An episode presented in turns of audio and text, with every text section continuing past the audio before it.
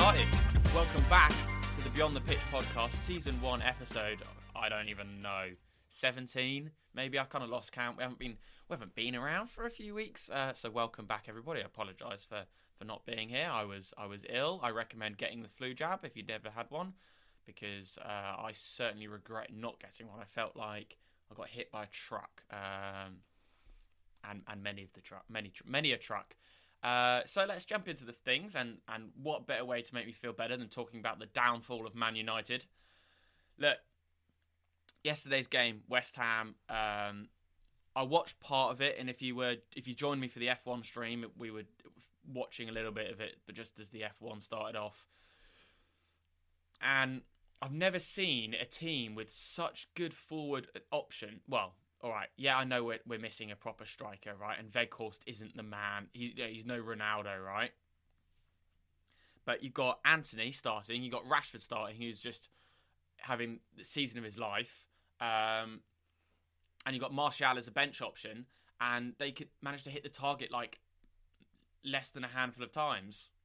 And it made no sense to me that both Antony and Rashford, off their strongest uh, feet, were unable to hit the target. Um, and it was poor, really. And look, we'll, we'll, chat about David De Gea's mistake shortly, but let's not let it sit on that in its entirety. Okay, there was a lot of errors from the rest of the team.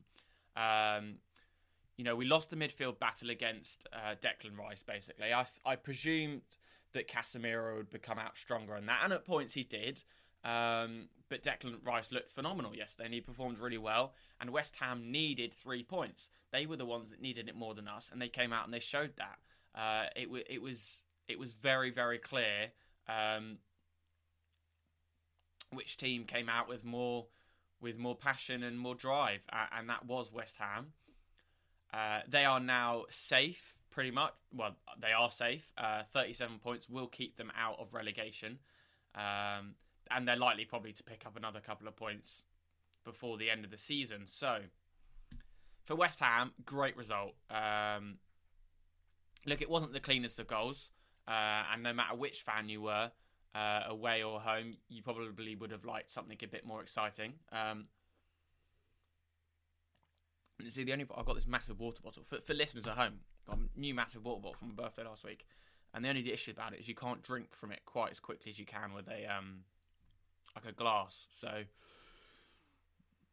you have to bear with me if there's a if there's a momentary pause. Um, okay, right. Let's let's just get onto the topic of conversation here with David De Gea. The mistake he made. If you watch it back, um, we're going to start with defending him, and then we're gonna, then we're going to go into him a little bit. If you watch it back, he does slip with his left foot as he goes for the dive which I guess prevents him from getting down as quickly. But then if you continue to watch the clip, he gets a full right hand on the ball, um, and he just doesn't hold it strong enough, basically, and it allows the ball to to to, to hit his hand and sort of bounce over him. And there's no there's no bounce before he he saves it. There's no weird deflection. Uh, the ball goes through three Man United defenders who all had a great opportunity to try and um, uh, take the ball off Benrahma, who manages to get not the world's best shot off. Look, it's powerful and it's on target. It's more than Man United could do in that game. Uh, but David De Gea failed to make a simple save. It's you know it's as basic as that. It was a simple save, and uh, it was embarrassing, really. And you know he's on the talks of signing a new contract, and this is going to put a big stint in those conversations. Right, do I believe that that mistake loses David De Gea his contract opportunity? No, not at all. Erik Ten Hag has come out and said he wants David De Gea. I want David De Gea as a Man United fan. I think a lot of other Man United fans think that he is the best option out there. David De Gea gets a lot of hate from the media, a lot of hate from the British media, uh, and Twitter love going in on him, uh, which I don't understand. He's in the race for the Golden Glove. Uh, he's made 15 uh, clean sheets this season in the Premier League. Um, he's made okay a couple of blunders. He had that awful one with, with his feet against. Who was that against? I can't remember. I can't remember. I don't know why I keep yawning as well. It's not very professional, is it? Um, it was meant to have a coffee before we started, uh, and now the talk of um, David De Gea uh, underperforming is making me both um, just my brain not wanting to function. So let me. I'm trying to have a think. And if, if anyone's in the chat can remind me, what was that game where David De Gea mucked up with his feet and it was a horrific goal? Oh man, I can't remember. But the point is, this isn't going to affect David De Gea's contract opportunities. Now we know that he's going to take a salary cut because he's one of the highest paid at the clubs at the club at the moment. He's on like three hundred and something a week. Uh, I think he's on. I think he's on like three hundred k a week. Bruno Fernandes is our mo- like our highest paid. He's like three fifty, I think, because Ronaldo was on like five hundred k a week. I'm pretty sure Bruno and Rash. Well, Bruno's on like 350k or something insane, uh, and uh, David De Gea is also on about 300k, and that needs to come down. Look, he's a world class goalie in my opinion, uh, but his age, I don't think, and he for making mistakes like that, he doesn't deserve to be on 300k. Bring him down to like 200k. I think that's a lot. Even 150 is a hell of a lot of money. Um, but that'll be a part of the conversations that I imagine the contract will probably be two years, a two year extension, with maybe the option for a third year. But I would expect that third year, um, he would become second choice goalie at that point. He could definitely start in goalie, and he could play every single game for us next season. I have no doubt in my mind that David De Gea can play every game next season for Man United. Um, and do I believe uh, Dean Henderson has a way back into the club? No, no chance. Dean Henderson is a good goalie, and he's a starting goalie. Uh, he, is he injured at the moment? Because I know obviously he's not playing for Forest. So, um, where would Dean play? Dean would start and play at West Ham, but Fabianski is is perfectly fine there. Um, maybe Palace or it's kind of hard. Look, a lot of goalies in the Premier League right now are very settled, and I don't see much changing. Um, I was going to say Meslier, Meslier at Leeds should maybe drop out. If Leeds stay up, Henderson could start at Leeds, but Meslier is like quite good. He's reasonably consistent for the club. But where is Dean Henderson going to find find an opportunity to fit in as a starting goalie? Um, Leicester probably. I think he'd start at Leicester um, ever since they got rid of Schmeichel, uh, which I always thought was a weird sale in itself. Uh, Leicester have struggled. I mean, obviously Leicester have struggled this year, and we're going to talk about their relegation battle shortly. But uh, I think Dean Henderson would start at Leicester, and and maybe that's an op- you know an opportunity that he can pursue. But he's certainly not getting into Man United, not for the next year or at least two seasons, I'd say. Uh, David De Gea, perfectly good enough for me next season.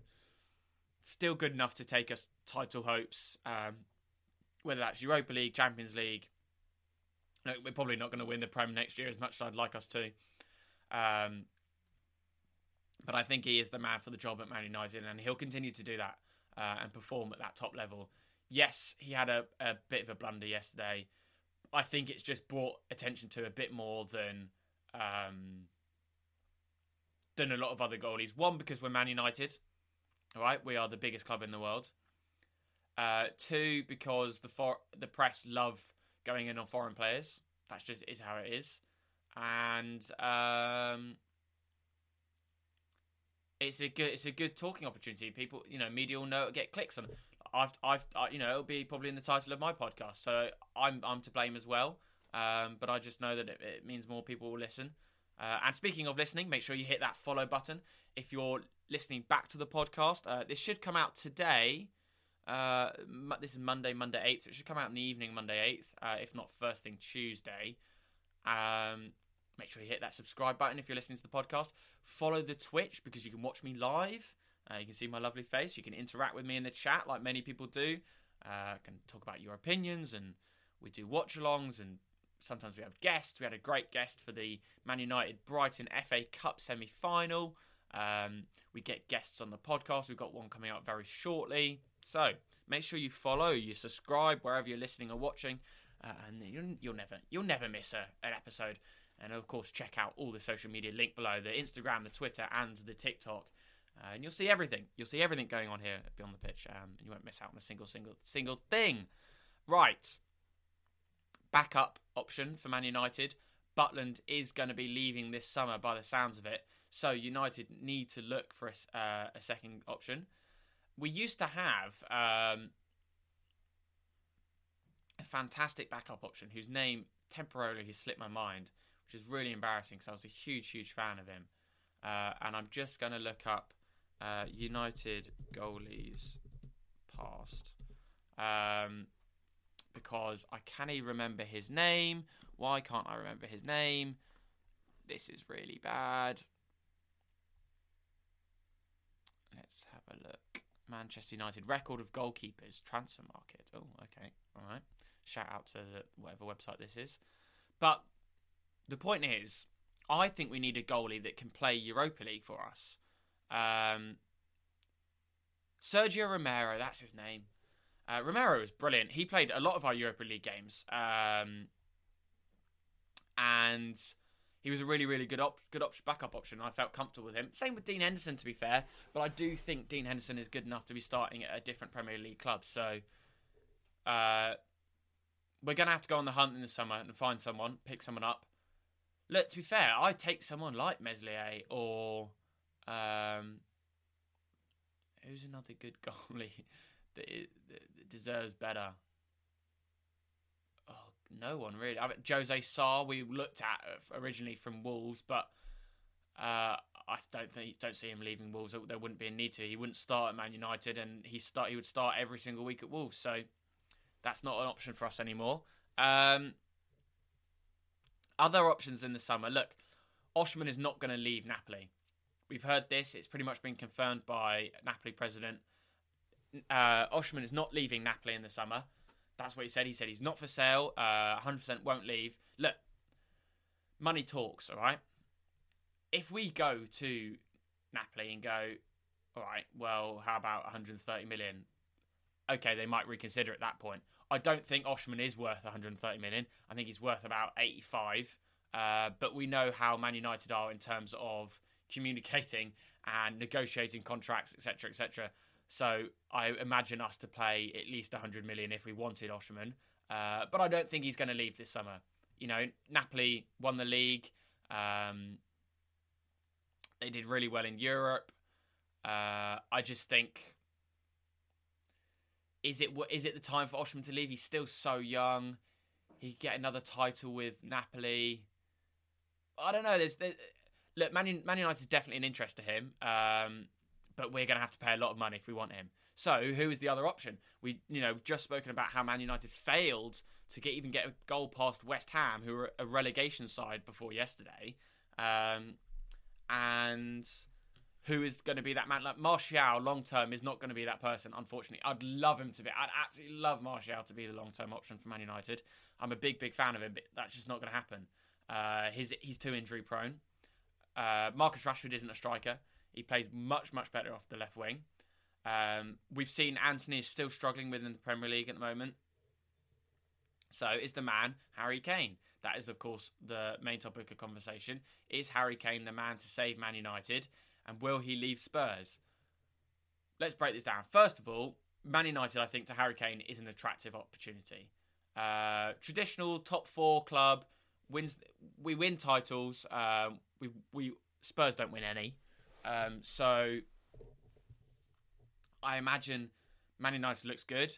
He'd be offered a lot of money. He'd probably be offered about 300k a week. Uh, I'm sure there'd be a signing bonus. Uh, Spurs could probably get 100 million for him.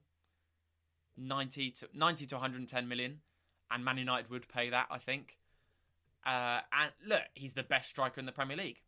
You know, historically, of course, Haaland and his uh, record this season, I get that, but historically, Kane is the best Premier League striker we've had uh, since like Shearer, uh, and uh, probably better than Shearer. So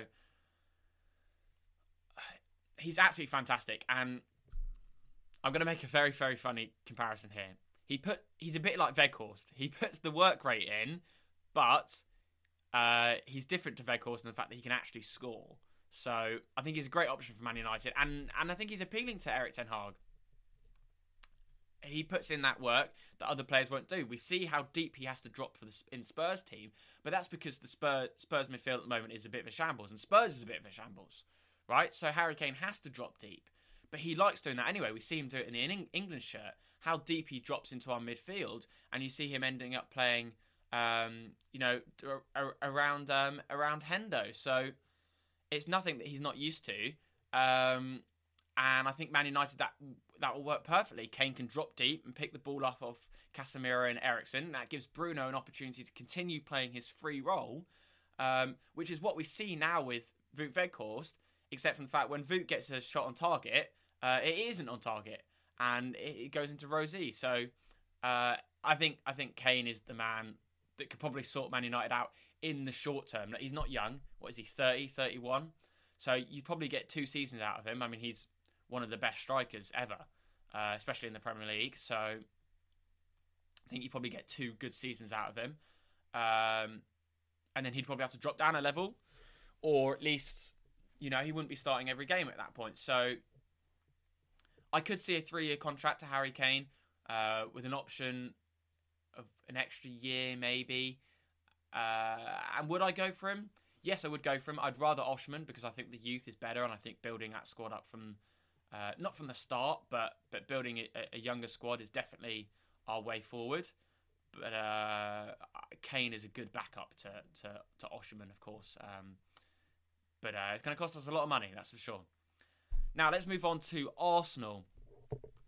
Can they still win the Premier League?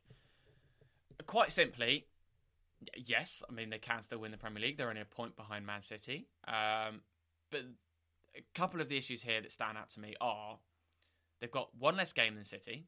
City have four games. Arsenal have three. And Arsenal can win all three of their games Brighton, Forest, and Wolves. Now, we're doing Brighton, of course, on Sunday afternoon. We'll do a watch along here live on the Beyond the Pitch Twitch channel. So make sure you're following the account or uh, following the Twitter and the Instagram. You'll never miss when I go live. Um, look, Arsenal can win. Arsenal can win all of their games. That's obvious. Oh, just trying to turn down my music a little bit. Uh, they can win all their games. Br- Brighton will offer the, the the most trouble. Forest and Wolves they walk past, and they've got Wolves at home as well on the final day, which is absolutely fantastic. Um, and, and if they manage to lift the trophy, then you know great for, great for Arsenal. But City, Everton, Chelsea, Brighton, Brentford beat Everton, beat Chelsea. I think they actually beat Brightford and Bright Bright Brightford, Brighton. I think Brentford are the team that will probably offer them the most trouble. Um, Brighton are fa- and are fantastic, but there's just something about Brentford that could I could see them drag a draw. The only issue there, of course, that is their last game of the season. That you know that could be the game for title or no title. So, do I see them beating Brentford realistically? Yes, I do. So maybe it's Brighton that off. Look, I think City need to lose a game. Uh, actually, they need to drop multiple points, don't they? Because Arsenal Arsenal's a point behind. So if Arsenal win all three, that puts them nine points, which puts them eight points ahead.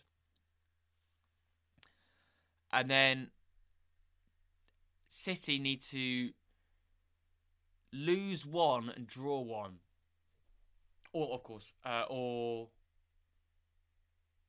or lose or draw two. Draw two. Well, they can't win more than two games, basically. Uh, yeah, that's right. They can't win than two games.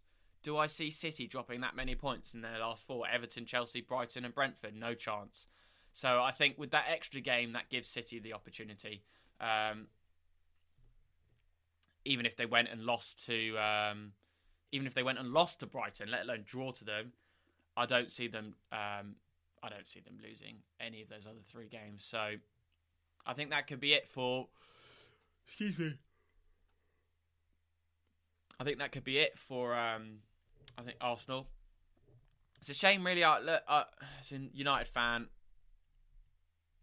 there's a lot of debate, right? So, other United fans would say they'd rather City win because City don't have any fans. So, if they win the league, it's forgotten, right, within a week. Um, whereas Arsenal probably go on about it for quite a while. But I guess we'll see it all unfold here on the Beyond the Pitch channel. So make sure you're following. Uh, I do think City are probably going to win the league now. I, I, think that's as much as Arsenal fans would like to say otherwise. Oh. Dedoid, welcome to the chat. EOS28, good to have you here, mate. How are we? We're just talking about Arsenal's hopes uh, to win the Premier League. I think it's over, unfortunately, mate. Um, I think it's done and dusted. And stick around, EOS28, because I know you're a F1 fan. We're, we're going to talk about the F1 uh, shortly.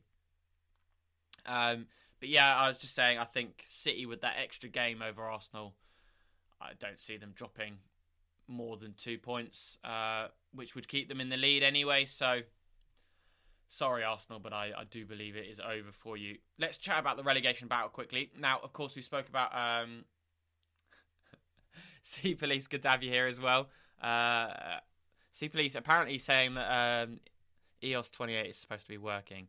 Uh, yeah, it's it, it's it's not. It is the uh, coronation bank holiday Monday today. Hence why we're doing a stream at twelve thirty on a Monday.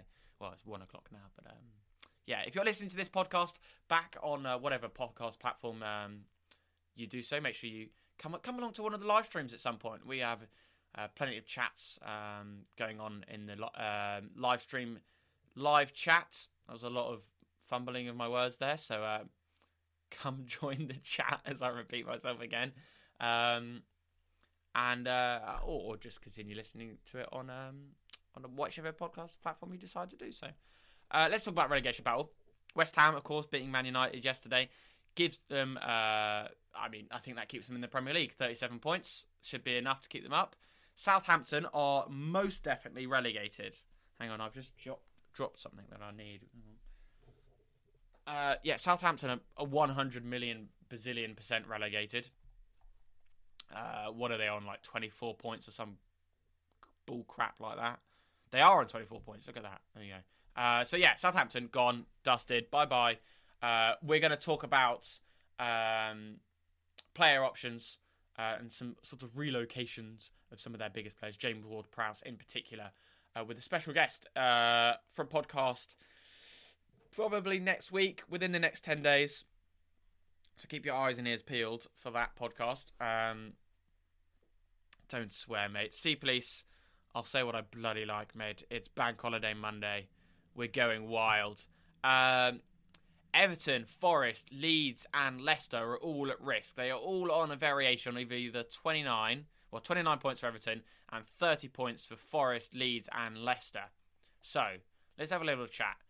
Everton have Brighton, City, Wolves, and Bournemouth. Um, Forest have Southampton, Chelsea, Arsenal, Palace. Leeds have Newcastle, West Ham, Spurs. And Leicester have Fulham, Liverpool, Newcastle, and West Ham. So, who do I think going down? Southampton, 100%. I think Leeds go down because they've only got three games. I think that's going to be a big, big hit for them. Uh, they don't have that game in hand that the others around them in that relegation battle have. Um, so I see Leeds losing to Newcastle, losing to West Ham, and drawing with Spurs. Um, because I think on the last day, Leeds will be like, "Oh my god, we need points here," uh, and I think it'll be too little, too late. Um, and I do do see Leeds going down in 19th place. So the question is is it going to be Leicester, Forest, or Everton that join Leeds and Southampton in relegation? Now, I have gone for Leicester.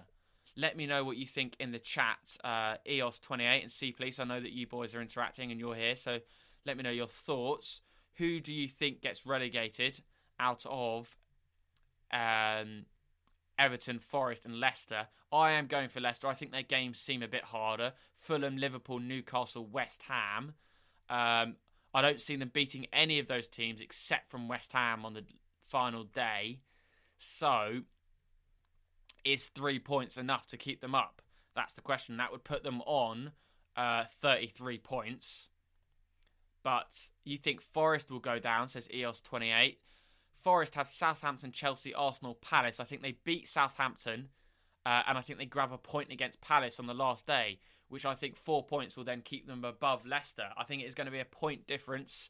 Um, I just, uh, yeah, I think it's going to be Leicester that go down. I think their games seem more difficult for me. Um, Everton, Brighton, City, Wolves, Bournemouth. I see Everton beating Wolves and Bournemouth. Um, so I think that keeps them up. Yeah. Uh, Sean Dyche masterclass against Man City in the chat here. Look, I'm all for it. I'm all for City to drop points against Everton, uh, but I do believe Everton lose to Brighton and City and beat Wolves and Bournemouth. So that'll be more than enough to keep them up those six points, leaving them on 36 points. Uh, and it, it, yeah, I think it's going to be Southampton, Leeds, and Leicester that go down. So let me know your thoughts either in the chat or if you're listening back to this, reach out to me on Twitter or Instagram.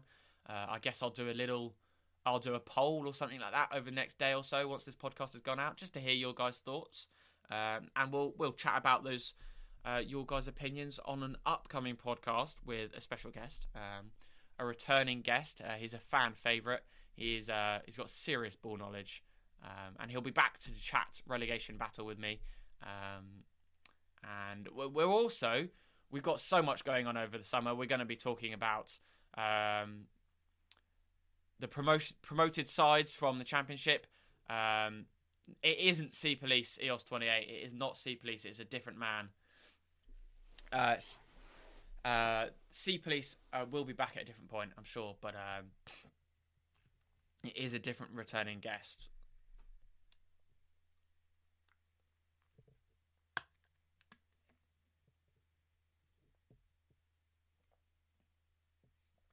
Um, okay, well, let's move on to um, the F1. What was I going to say? Oh yeah, um, yeah. As the once the the football is finished for the summer, I don't even want to think about that yet. How depressing.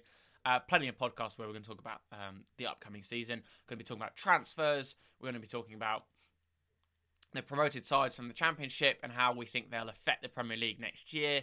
Burnley in particular. Um, we're going to talk about manager rotations, who we think will be the first to be fired. We're going to have lots and lots of conversations throughout the summer, so don't worry at all. Uh, we're not going anywhere, that's for sure. But let's chat about F1. It's the Miami Grand Prix yesterday. We did our first ever F1 watch along. Uh, it was certainly difficult, to say the least. Um, the F1 race yesterday was not the world's most exciting race. Um, I think the F uh, the F1 dominance, the Red Bull dominance is is taking a bit of the fun out of it. We're seeing a lot of good battles midfield, uh, middle of the pack, um, and around that tenth place spot, we always see 9th, tenth, eleventh, twelfth. There's usually good battle between those four for points. Um, but the race just struggled yesterday. I, I wasn't overly gripped by it, so uh, the, the stream was certainly um, slightly difficult to say the least. It was my first one and not the world's best race. But Max won, Perez second, and Alonso third. I mean, the Aston Martin is consistently doing well. This is their fourth podium out of five races. Um, we have a week's break before we go to Imola out in Italy. So, good opportunity for the Aston Martin to work on some upgrades as we head into the European stint. Uh, and maybe we could see that Alonso uh, uh, P1 very, very soon. I, I do expect us to see that um, when we're in um, when we're in Europe. EOS 28 says season has been mostly boring in his opinion, but hope Perez will give Verstappen a proper challenge. Well, we're going to talk about that. Literally, is one of my next points. Um, EOS 28, so we'll get to that in a second. Um, I just want to talk about Max being booed by the Miami crowd yesterday as he was standing on the podium. Look, I couldn't quite figure out what it was for. Uh, it seems a little odd to me. Look, I'm not the world's biggest Max Verstappen fan. Uh, if you were here yesterday, you would have I definitely spoke about that quite a lot. But I, I thought the booing, booing was unnecessary. Look, it's not his fault uh, that it's a boring season. Uh, I think that Max is a bit of a whiny driver. Uh, I think he complains quite a lot. Um, uh, I, and and there is some sort of dominance. But Lewis didn't really get that hate when he was dominating. Uh, or maybe I just missed it because I was I'm a I'm a Lewis fan, um, and I sort of end started watching F1 at the end of the Mercedes reign. I sort of got into F1 in Lewis's last championship year, uh, so I've only been a fan for a few years, I guess. But uh, I do agree the bo- the season's been a bit boring. Now this is one of my main points. So I want to talk about the battle between Perez and Verstappen.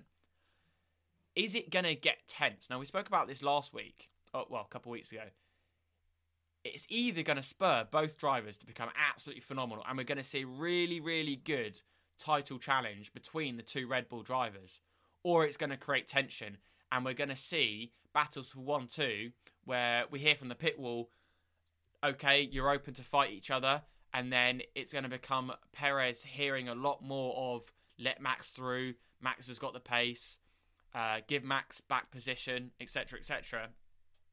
And I just have a sneaky feeling that Perez is going to pull the short straw in this battle because realistically, it's better for Red Bull if Max wins the championship. He is the, the bigger man out of the two of them, and he's the bigger man in F1, I'd say. I'm a bigger Perez fan. Um, Perez has a sensational following on social media. Um, but I, guess out of the two of them, Max is probably the bigger name just because of uh, the battles he's had with Lewis, and uh, you know he's such a young uh, championship winner. I want Perez to win uh, the championship this year. I mean, I'd like it to be Alonso. I mean, Hamilton's in fourth; he's still not that far away. Um, a couple of wins, and he's right back in the top two options um, for winning the championship. But look, at the moment, right now, I would like it to be Perez. I'm a big fan of him. I think he's great. Um, it, I'm just concerned on whether it's going to cause any tension between the two drivers.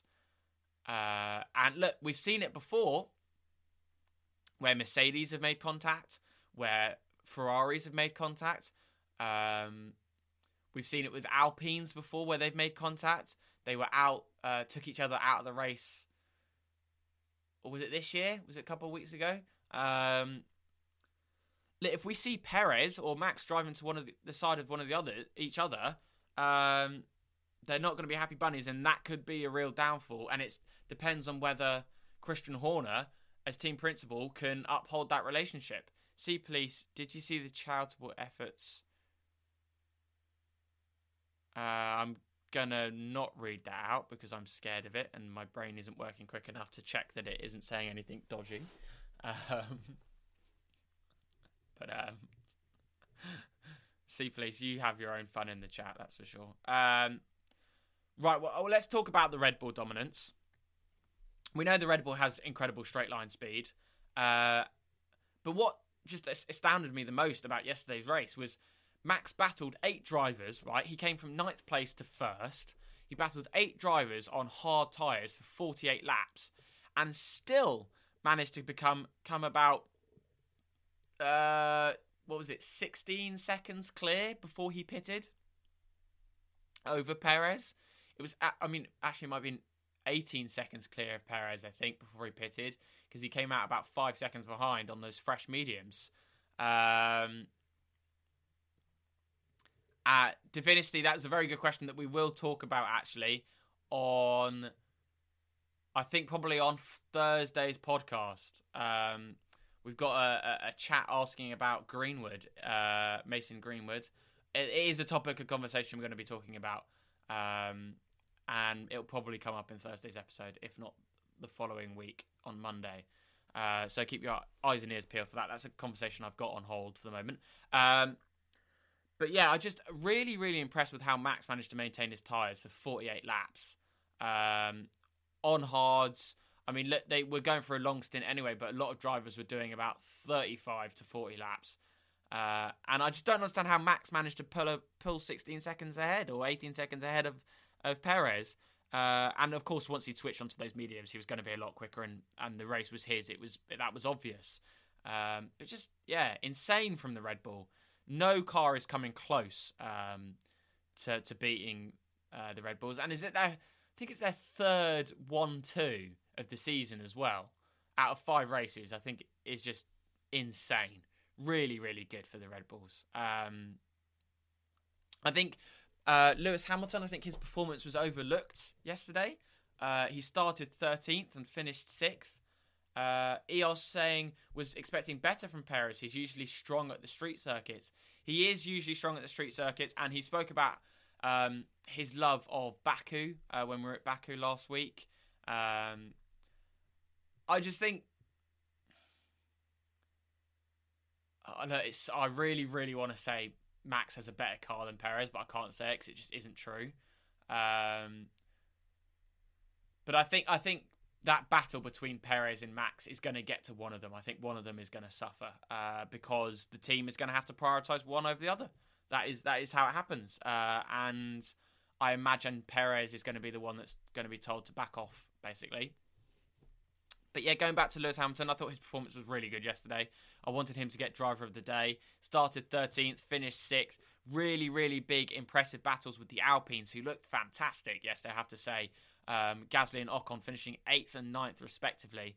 And for, for Lewis to get past those, both past, past both the Alpines, who are known really good, well for their defensive work, uh, I think was super impressive.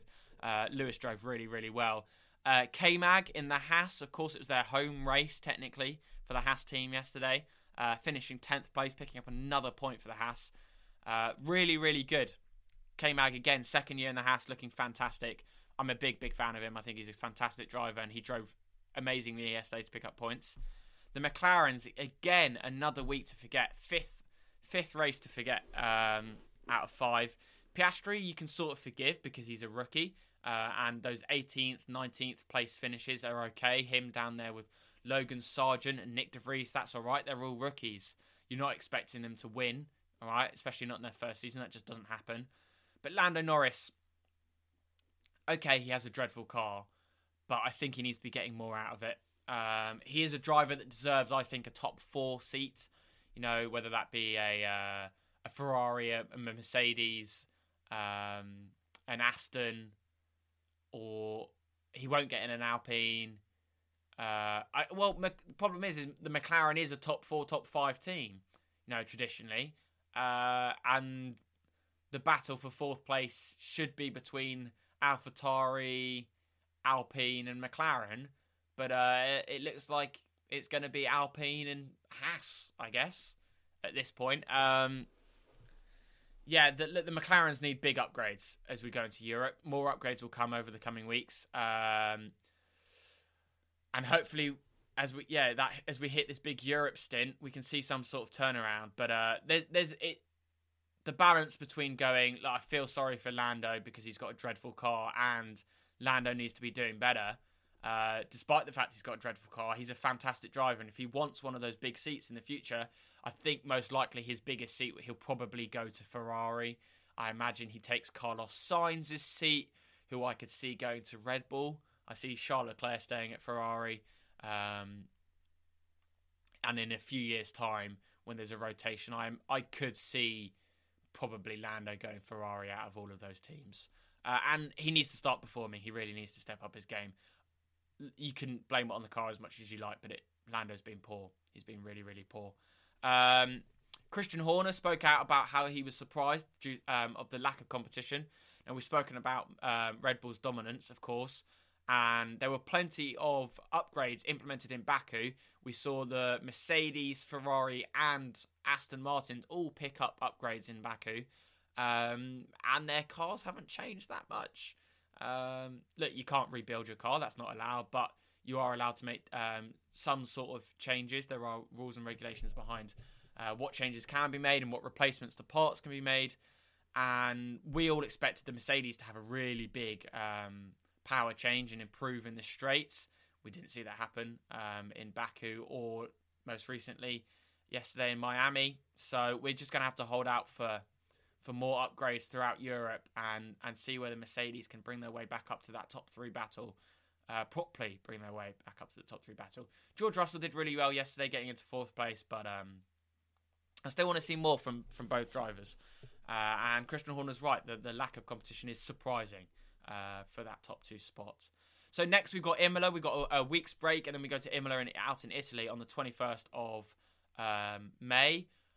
I am hoping to do a stream that day.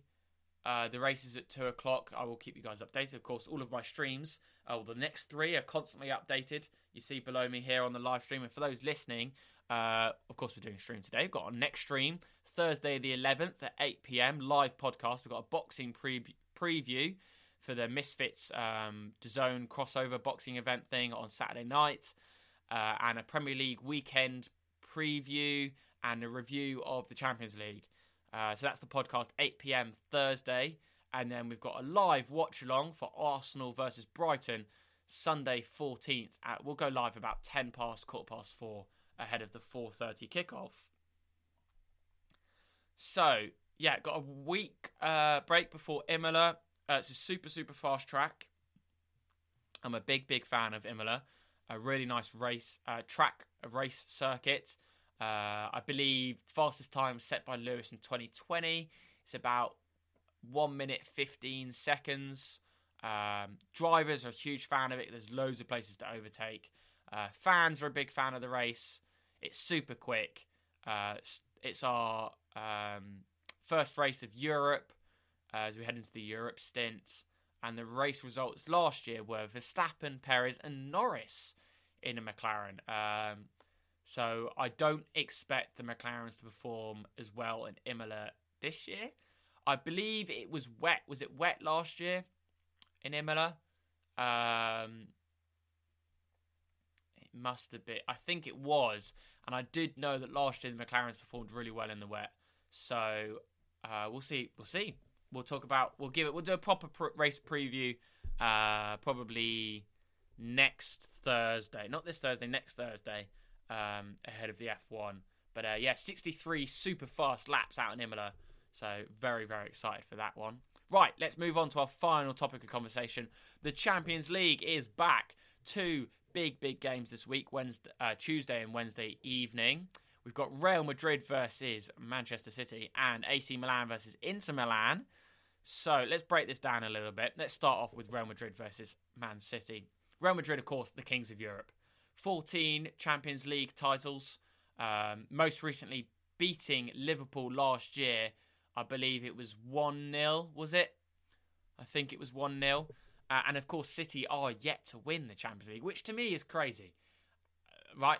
Six Premier League titles in since the Premier League became the Premier League. Um, and is it six Premier League titles? It? It must be more than that. City Premier League titles. Premier League titles. Um, it is six. 2011, 2013, 17, 18, 20, and 21. Uh, oh, it's not as many as I thought for some reason. I don't know why I thought it was le- less than that. No, I thought it was more than that for some reason, but uh, doesn't matter. I'm more than happy for City to have less titles.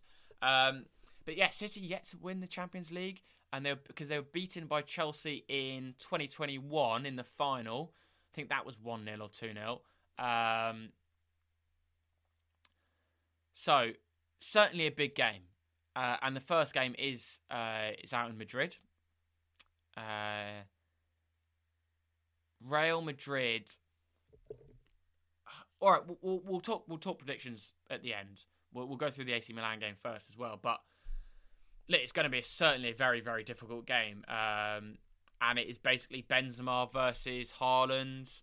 Um, the options of Camavinga, Rodrygo, Vini Jr. Um, I just think that they might be more threatening than Haaland's, uh, Alvarez, oh, Haaland, Alvarez, Mahrez, Grealish. I don't know. It's it's going to be huge battles all over the pitch, and I'm very very excited. But uh, I'll do a match prediction very shortly. We're just going to talk AC Milan, Inter Milan first. So Inter Milan won it in 2010 uh, with a win over Bayern Munich. Do you think loss against Real Madrid could affect morale for Premier League? Very good question, Eos, and we're going to come back to that. Uh, we're going to talk about the effects of the league they're going to be having on teams' opportunities because there's a big, big battle going on in Serie A between AC Milan and Inter Milan. So we'll come back to your question. Inter Milan last won the Champions League in 2010 with a 2 0 win over Bayern. Um, and the split, as I just said, between AC Milan and Inter Milan in Serie A is two points, right? So the teams know each other super, super well. Um, and in their last five games, Inter Milan have won four and lost lost one, and AC Milan have won two and drawn three. So Inter Milan with a much, much better um, recent history in Serie A. And this is a topic of conversation for both the Premier League and Serie A. Is that um, that battle between Inter Milan and AC Milan going to affect the players' energy levels, their concentration uh, within the Champions League? Because they are fighting for a Champions League spot in Serie A. That Ch- Serie A gets four Champions League spots, which I didn't know, but apparently, according to Flash Scores, that is that is correct. That is correct. Um, and are, there is a battle between between the two of them for fourth spot. So, you know, you've got to you've got to try and secure fourth place because you can't guarantee, obviously, you can't guarantee you're going to win the Champions League. Um, so this sort of leads us into predictions. I just think the AC, Milan Inter Milan game is going to be less exciting because both teams are fighting for that Champions League spot next year. Uh, they're fourth and fifth, respectively. Um, AC Milan love a draw at the moment. Uh, three in their last five. Uh, I I am I'm I'm gonna go for AC Milan Inter to be a one-one draw. I think that game is on Wednesday night, uh, and I'm gonna go for City to lose two-one against Real Madrid. Um, I then expect City to lose again in the reverse fixture in Manchester. Expect them to lose 2 1 again. Um, so I expect Real Madrid to beat City overall on aggregate 4 2. And I think AC Milan will lose 1 0 to Inter Milan in the reverse fixture. Uh, so Inter Milan win 2 1 on aggregate. That's my pro- uh, predictions for Champions League.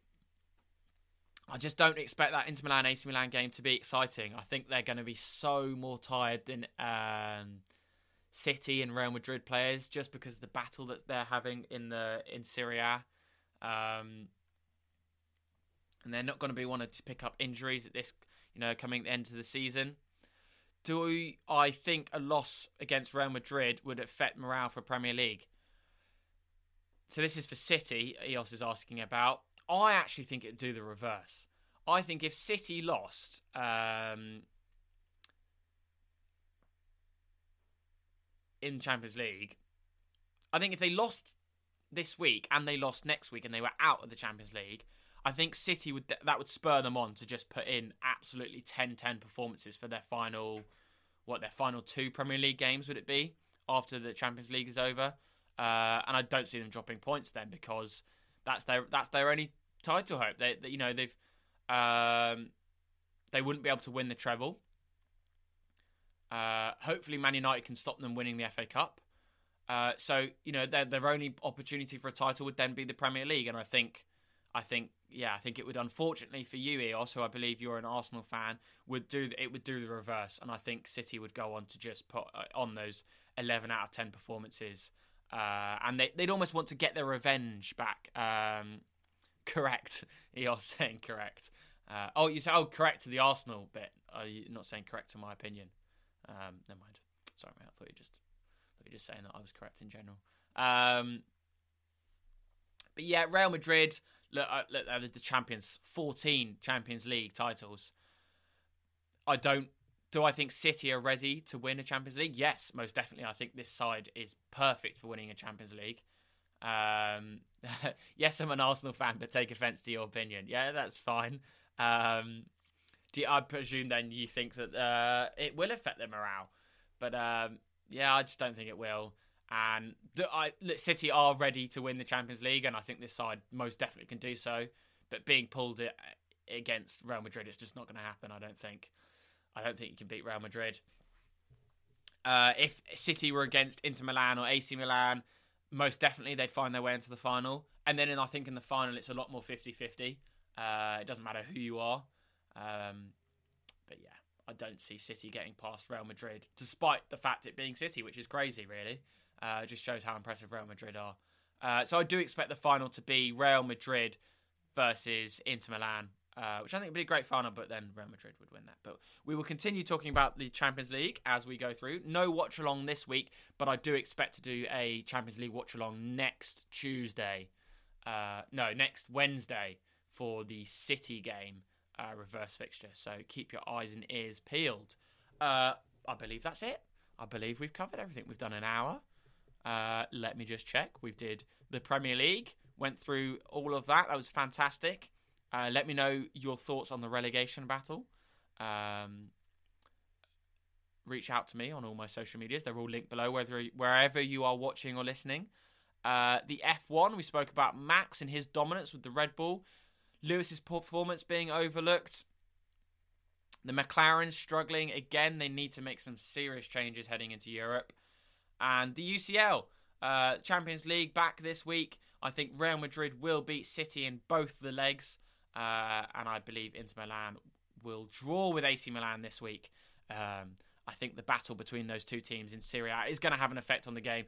I don't expect it to be particularly exciting. Uh, I will be watching Real Madrid City, of course, on Tuesday evening. I've got work drinks, unfortunately, uh, but I should watch the game on the way home. So I'll be tweeting about it. Make sure you follow the Twitter at Beyond Pitch Pod, all one word. Beyond Pitch Pod. It's linked wherever you're watching or listening. So make sure you're following. Uh, and I think that's it. I think that's everything. Anything to say in the chat? Anyone want me to chat about anything quickly before we wrap this up? Uh, as I just promote, uh, we've got two more streams this week confirmed. Thursday night, 8 o'clock, live podcast, boxing preview, Premier League weekend preview, and a look back at the Champions League. And Sunday, 4.15, we are live for the Arsenal-Brighton game. Big, big game for Arsenal. Opportunity to close down the gap again on City, um, despite City having that game in hand. Huge game uh, at home for Arsenal, I believe. Can Brighton do what Brighton do best and upset um, upset a lot of fans? Uh, Brighton are absolutely fantastic, and if Arsenal are going to lose any of their last games, it will be this one. So big game. Keep your eyes and ears peeled. Can they do it? They did a fantastic, fantastic job yesterday against Newcastle. Arsenal did. So um, hopefully for Arsenal fans, they do the same again.